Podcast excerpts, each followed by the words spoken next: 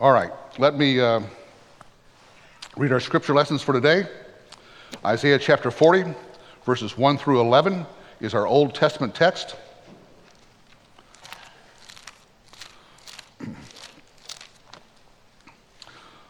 Listen here to God's word.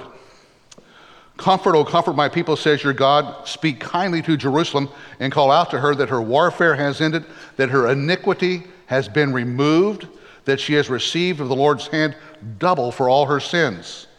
A voice is calling, Clear the way for the Lord in the wilderness, make smooth in the desert a highway for our God. Let every valley be lifted up, and every mountain and hill be made low, and let the rough ground become a plain, and the rugged terrain a broad valley. Then the glory of the Lord will be revealed, and all flesh will see it together, for the mouth of the Lord has spoken. The voice says, Call out. Then he answered, What shall I call out? All flesh is grass, and all its loveliness is like the flower of the field. The grass withers, the flower fades, when the breath of the Lord blows upon it. Surely the people are grass. The grass withers, the flower fades, but the word of our God stands forever. Get yourself up on a high mountain, O Zion, bearer of good news. Lift up your voice mightily, O Jerusalem, bearer of good news. Lift it up, do not fear. Say to the cities of Judah, Here is your God. Behold, the Lord God will come with might, with his arm ruling for him. Behold, his reward is with him, and his recompense before him. Like a shepherd, he will tend his flock. In his arms, he will gather the lambs and carry them in his bosom. He will gently lead the nursing ewes. Amen. Our gospel lesson this morning is from John, the first chapter, the first 18 verses. Very, very familiar passage. Apt for Christmas time or any time. Tells us about the Lord Jesus, the Word of God, and other things as well. Listen here to God's Word. In the beginning was the Word, and the Word was with God, and the Word was God. He was in the beginning with God. All things came into being through him, and apart from him, nothing came into being that has come into being. In him was life, and the life was the light of men. The light shines in the darkness, and the darkness did not comprehend it. There came a man sent from God whose name was John. He's the one Isaiah 40 was talking about. He came as a witness to testify about the light, so that all might believe through him. He was not the light, but came to testify about the light. There was the true light, which coming into the world enlightens every man. He was in the world, and the world was made through him, and the world did not know him. He came to his own, and those who were his own did not receive him. But as many as received him, to them he gave the right to become children of God, even to those who believe in his name, who were born not of blood, nor of the will of flesh, nor of the will of man, but of God. And the Word became flesh and dwelt among us, and we saw his glory. Glory as of the only begotten from the Father, full of grace and truth. John testified about him and cried out, saying, This was he of whom I said, He who comes after me has a higher rank than I, for he existed before me. For of his fullness we have all received in grace upon grace. For the law was given through Moses, grace and truth were realized through Jesus Christ. No one has seen God at any time the only begotten God who is in the bosom of the Father, he has explained him. Amen. And then our primary text today is Revelation chapter 5. we'll read all 14 verses.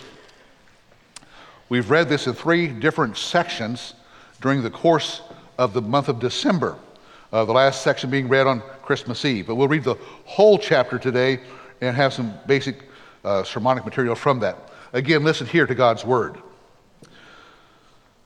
I saw in the right hand of him who sat on the throne a book written inside and on the back, sealed up with seven seals. Again, John's been caught up to heaven. He has a vision here. Here's what's going on. And this describes part of the vision. And I saw a strong angel proclaiming with a loud voice, Who is worthy to open the book and to break its seals? And no one in heaven or on the earth or under the earth was able to open the book or to look into it. Then I began to weep greatly because no one was found worthy to open the book or to look into it. And one of the elders said to me, Stop weeping. Behold, the lion that is from the tribe of Judah, the root of David, has overcome so as to open the book and its seven seals. And I saw between the throne, or in the midst of the throne, with the four living creatures and the elders, a lamb standing as if slain, having seven horns and seven eyes, which are the seven spirits of God sent out into all the earth. And he came and took the book out of the right hand of him who sat on the throne. When he had taken the book, the four living creatures and the 24 elders fell down before the Lamb, each one holding a harp and golden bowls full of incense, which are the prayers of the saints. And they sang a new song saying, Worthy are you to take the book and to break its seals. For you were slain and purchased for God with your blood men from every tribe and tongue and people and nation. You have made them to be a kingdom and priests to our God, and they will reign upon the earth. Then I looked and I heard the voice of many angels around the throne, and the living creatures and the elders, and the number of them was myriads of myriads and thousands of thousands, saying with a loud voice, Worthy is the Lamb that was slain to receive power and riches and wisdom and might and honor and glory and blessing. And every created thing which is in heaven and on the earth and under the earth and on the sea and all things in them, I heard saying, To him who sits on the throne and to the Lamb be blessing and honor and glory and dominion forever and ever. And the four living creatures kept saying, Amen. And the elders fell down and worshiped. Amen. We'll take just a few moments to bow our heads and silently meditate upon God's word, which we've read. Lord Jesus, we uh, come before you again today to worship, give thanks for your great care and your great love. we ask you, Lord Jesus, here as we uh, break open your word, uh, to be present, the power of the Spirit, to open our eyes of our hearts to your truth and to how you want to have that applied to our lives, to the places and situations where we live. Lord Jesus, we worship you. You are worthy. So come help us, we ask. We ask this in your name and by your great goodness, not by ours at all. Amen. We've been going through the book of Revelation. The first three chapters uh, set the stage. They sort of said, here's what's all going on. Uh, we saw that the key thing in that first chapter was these are, it was repeated several times, these are things which must soon come to pass. In other words, uh, he's writing to the, going right to the seven churches, says, these are things which must soon come to pass. Says a couple times. Uh, Jesus we saw in the midst of the lampstands. And then there's the letters to the seven churches. Uh, and they're the ones to whom this, these seven churches, to whom all of Revelation is addressed. But in being addressed to them, it's also addressed to us, we would say. But then we came to chapters four and five. John is taken up into heaven. Why? Why is he taken up into heaven? What's going on? There's this. Here's the point.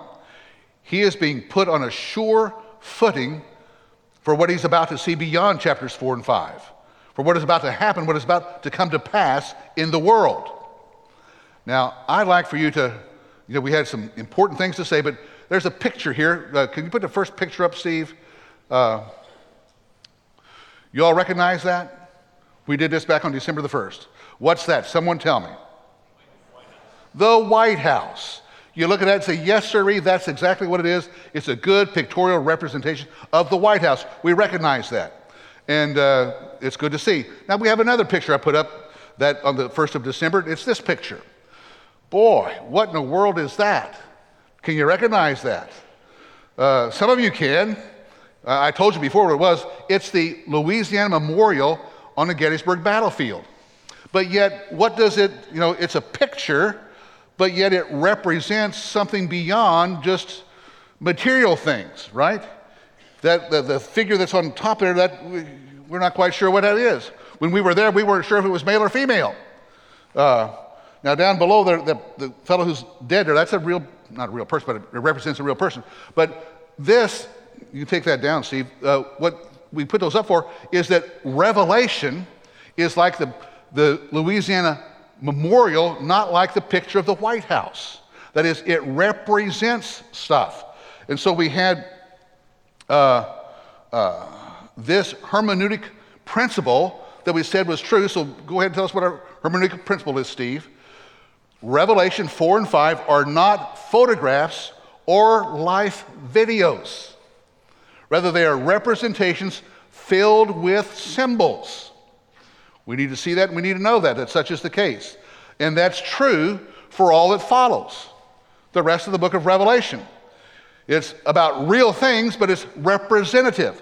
The things themselves are like the, that Louisiana Memorial. We see things, we can make out what they are, but we don't really know what they are. They don't represent uh, or they don't show exactly what's being represented. Uh, that's true for all apocalyptic writings, by the way. They all are meant to represent uh, realities, but not uh, draw them like a, a picture, a photograph. Why should such be the case? Here's the reason. We read about it in John 1. It says, No one has seen God at any time. How can you represent God? How can you show God if no one has seen God? You can represent him, but you cannot show him what he's like. You can't draw a picture of God. And we would say that's the, the great thing that's wrong with something like the Sistine Chapel. You know, it's made for worship and they have images of God in there, which are, in that sense, blasphemous because you cannot picture God. He said, don't do that in worship. You should, should that should be the case. Uh, so, Revelation 5 is the story of our world and its history in very brief fashion. we, have looked at that. I'll go back and summarize that so you know. Uh, the main assertion of Revelation 4 and 5 is that God rules. He sits on a throne, he has a, his, in his right hand, he has a book or a scroll that's sealed with seven seals. Uh, that reflects his will for the world, his plan, his purpose. Here's what he intends to do. Yet that roll or that book is, is sealed with seven seals. It's completely sealed, what seven seals mean. And it says that no one can open it.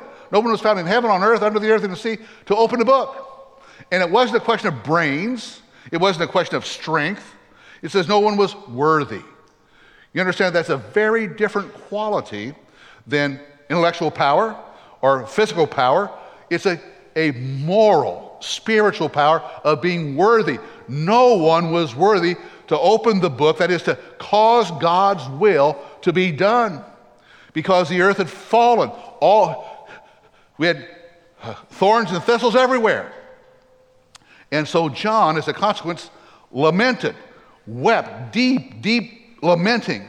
And then one of the elders, uh, one of the angels tell him, Stop weeping. No reason to weep. Because the lion that is from the tribe of Judah has conquered. He's able to open this up, he's able to do this. And uh, of course, he turns to see the lion, and there's no lion there at all. It's the lamb, a lamb as if slain. And so that lion and lamb together means that all is well. Uh, they represent perhaps our expectations compared with God's course of action. The lion of the tribe of Judah, well, we expect to be this, boom. But it turns out to be that. So it prepares us for the fact that oftentimes our own human expectations are not in line with what God's going to do or what God's reality is. Yet God does his will. Uh, and once John sees this lamb that's slain, as if slain, we said then all rejoicing breaks out. And there's just praise and honor and glory to him. Why? Because he was slain, he was killed.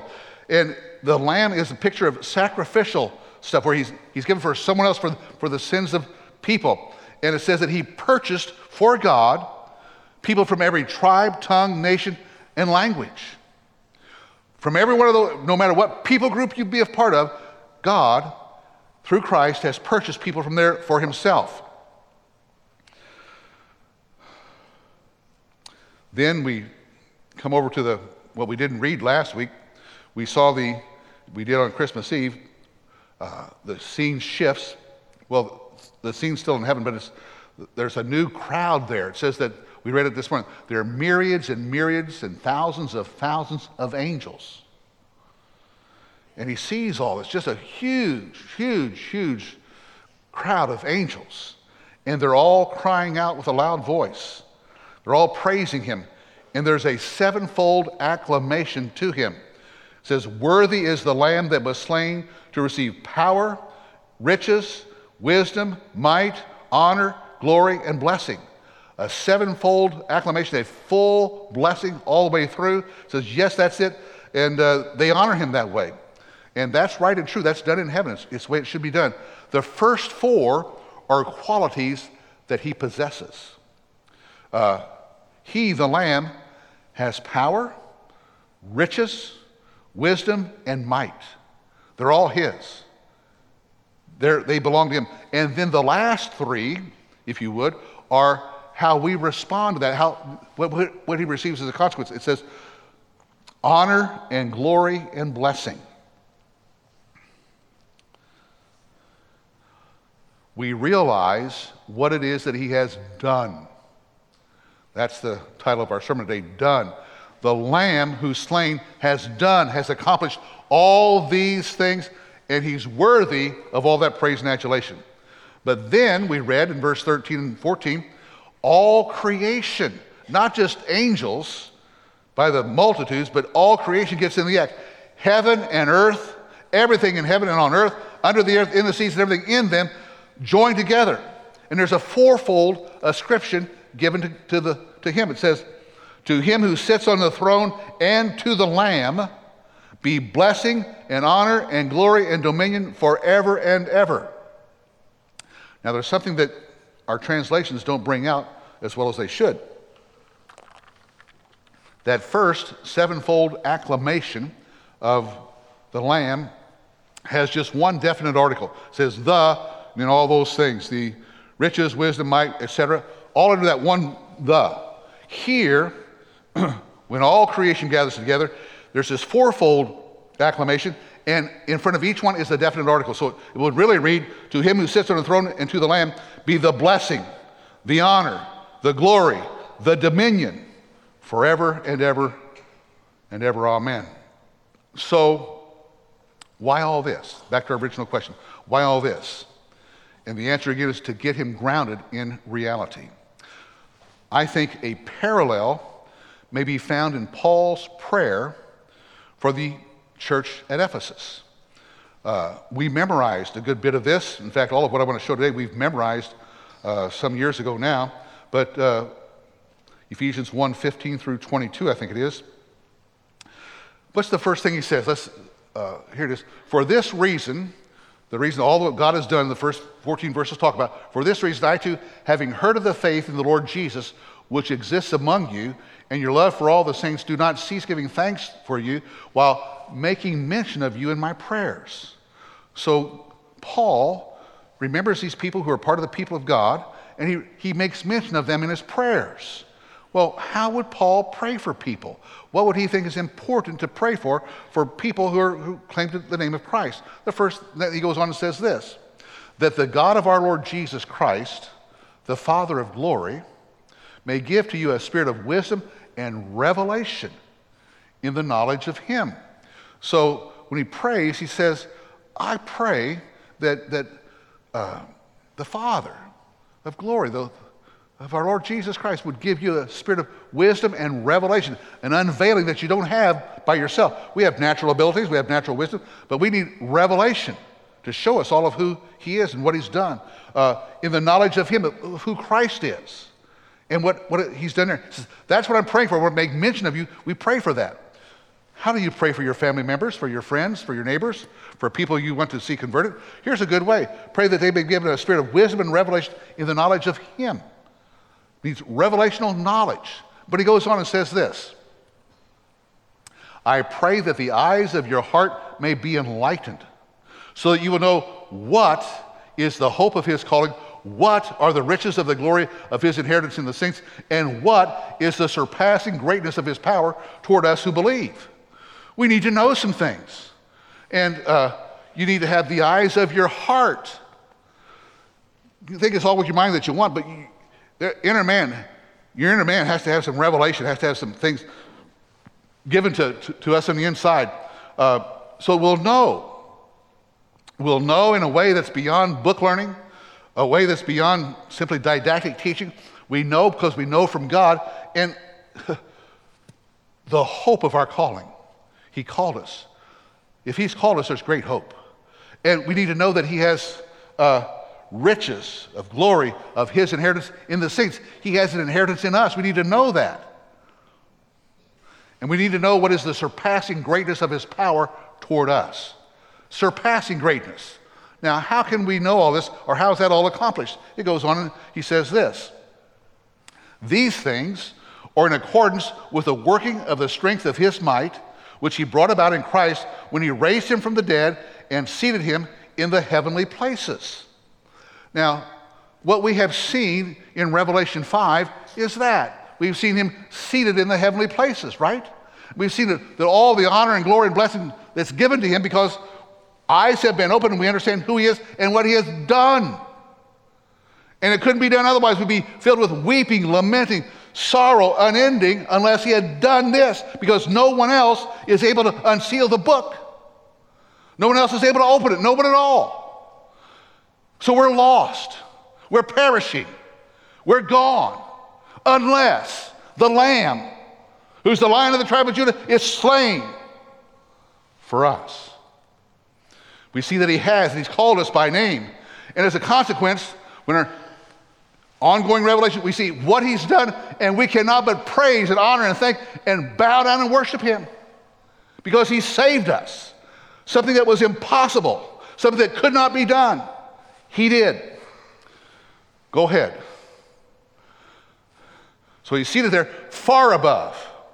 Far above. That is, there's no comparison. Far above all rule and authority and power and dominion and every name that is named, not only in this age, I mean, right now, he's king and ruler, but also in the one to come. That's why martyrs can sing joyfully and happily while their heads are being sawed off, as they did in different places in the world. Did you know that um, in Nigeria, where Isaac would be aware of this perhaps, in Nigeria this past week, Boko Haram executed 10 Christians because of what had happened. And those Christians died joyfully because they know the king they serve rules.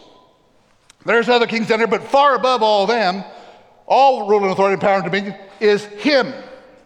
And they couldn't, they couldn't move a finger without his permission. And not only in this age, but he does rule in this age. I underline that because I wanted us to know this age. He rules now. He's not going to rule sometime in the future only. He rules now. And that rule will continue on, but also in the one to come, which is the great age. And how does this all end up then? And he put all things in subjection under his feet and gave him his head over all things to the church, which is his body, the fullness of him who fills all in all. Everything is under the lordship of Jesus. It's done. It's done. It was done on the cross, confirmed by the resurrection, ordained and happened with the ascension. It's done. And so, as a consequence, John sees heaven. He gets a sound and solid footing for what reality really is. Christ rules. He's stabilized. All is subject to him, and he's given to the church. Christ is given to the church as, as head over all. We know that. Only the church can see this. No, it doesn't make sense to anyone else. What? We had a letter from some missionaries who work with Maldivians, and they were they're doing a translation of the Bible, and they couldn't this, this I got uh, they, they, they, they, they had difficulty with, with, with Jesus being called the lamb. Because in their culture, a lamb, any kind of animal, is beneath human dignity. How could we call someone the lamb? You know, how is that an honor, an honor, a, a good thing? So a lot of places around, if you go around and you say, well, what did Jesus do? He died on the cross. Well, that doesn't sound so great unless you know the whole story. That that's the one who, who's found worthy to unseal the book, to allow God's purpose and plan to be accomplished. In fact, that it is done now. He rules now. Only the church knows that. Only the true Israel knows that. Now, John, the Apostle John, and those seven churches are going to see tough stuff from 80, 66 to 80, 70, and beyond. Things that are going to be horrific. It will make them wonder well, does God rule? Can we trust Him? And this, chapters 4 and chapter 5 are meant to get a sound footing for them and for us. They need to be grounded in reality, have something beyond just a material view of life. We need to be grounded likewise. Jesus takes his disciples to the Mount of Transfiguration. They see who he is. They're undone. They, they, they see him. He's transfigured. But then they come back down to the demon filled valley. Remember the, the man with the son who no, the disciples couldn't help? They come back to a reality. And so we have this glorious vision of what God has done. The eyes of our heart have been enlightened. They need to stay enlightened. But then we come back here to reality. We say, oh my goodness, how does this work out? Well, we need to know for sure where God is and that He's ruling, that He's all right, He's got it under control. We need to know what's been done. And then we need to act on it, as we saw in Isaiah chapter 40. Get up on a hill, proclaim what's been done. That is, let your light shine. Jesus is victor. You see, we proclaim the oldest Christian truth Jesus is Lord. Jesus sits on the throne. To him who sits on the throne and to the Lamb, Jesus is God. That's how this passage ended. To him who sits on the throne and to the Lamb. That is, they're together, they're joined, they're, they're one. And let's do homage to the Son, that he not become angry and we perish in the way, for his wrath may soon be kindled. And we'll see that wrath kindled in the rest of Revelation. How blessed are all who take refuge in him. Do you recognize those last things I've just quoted and said? That's the end of Psalm 2. Do homage to the Son, that he not become angry and we perish in the way, for his wrath may soon be kindled. How blessed are all who take refuge in him. So John's gospel tells that his own people received him not. John's revelation will show judgment falling upon Jerusalem, the city that kills the prophets. Talk about that. And a generation of people that rejected him. And so we proclaim now, just like they did in, we proclaim now, how blessed are all who take refuge in him. He has done it. He invites you, come. He saved people, made, paid for people from every tribe, tongue, language, and people. Come. Come to Jesus. So on our cornerstone out here, you'll see that we have two verses.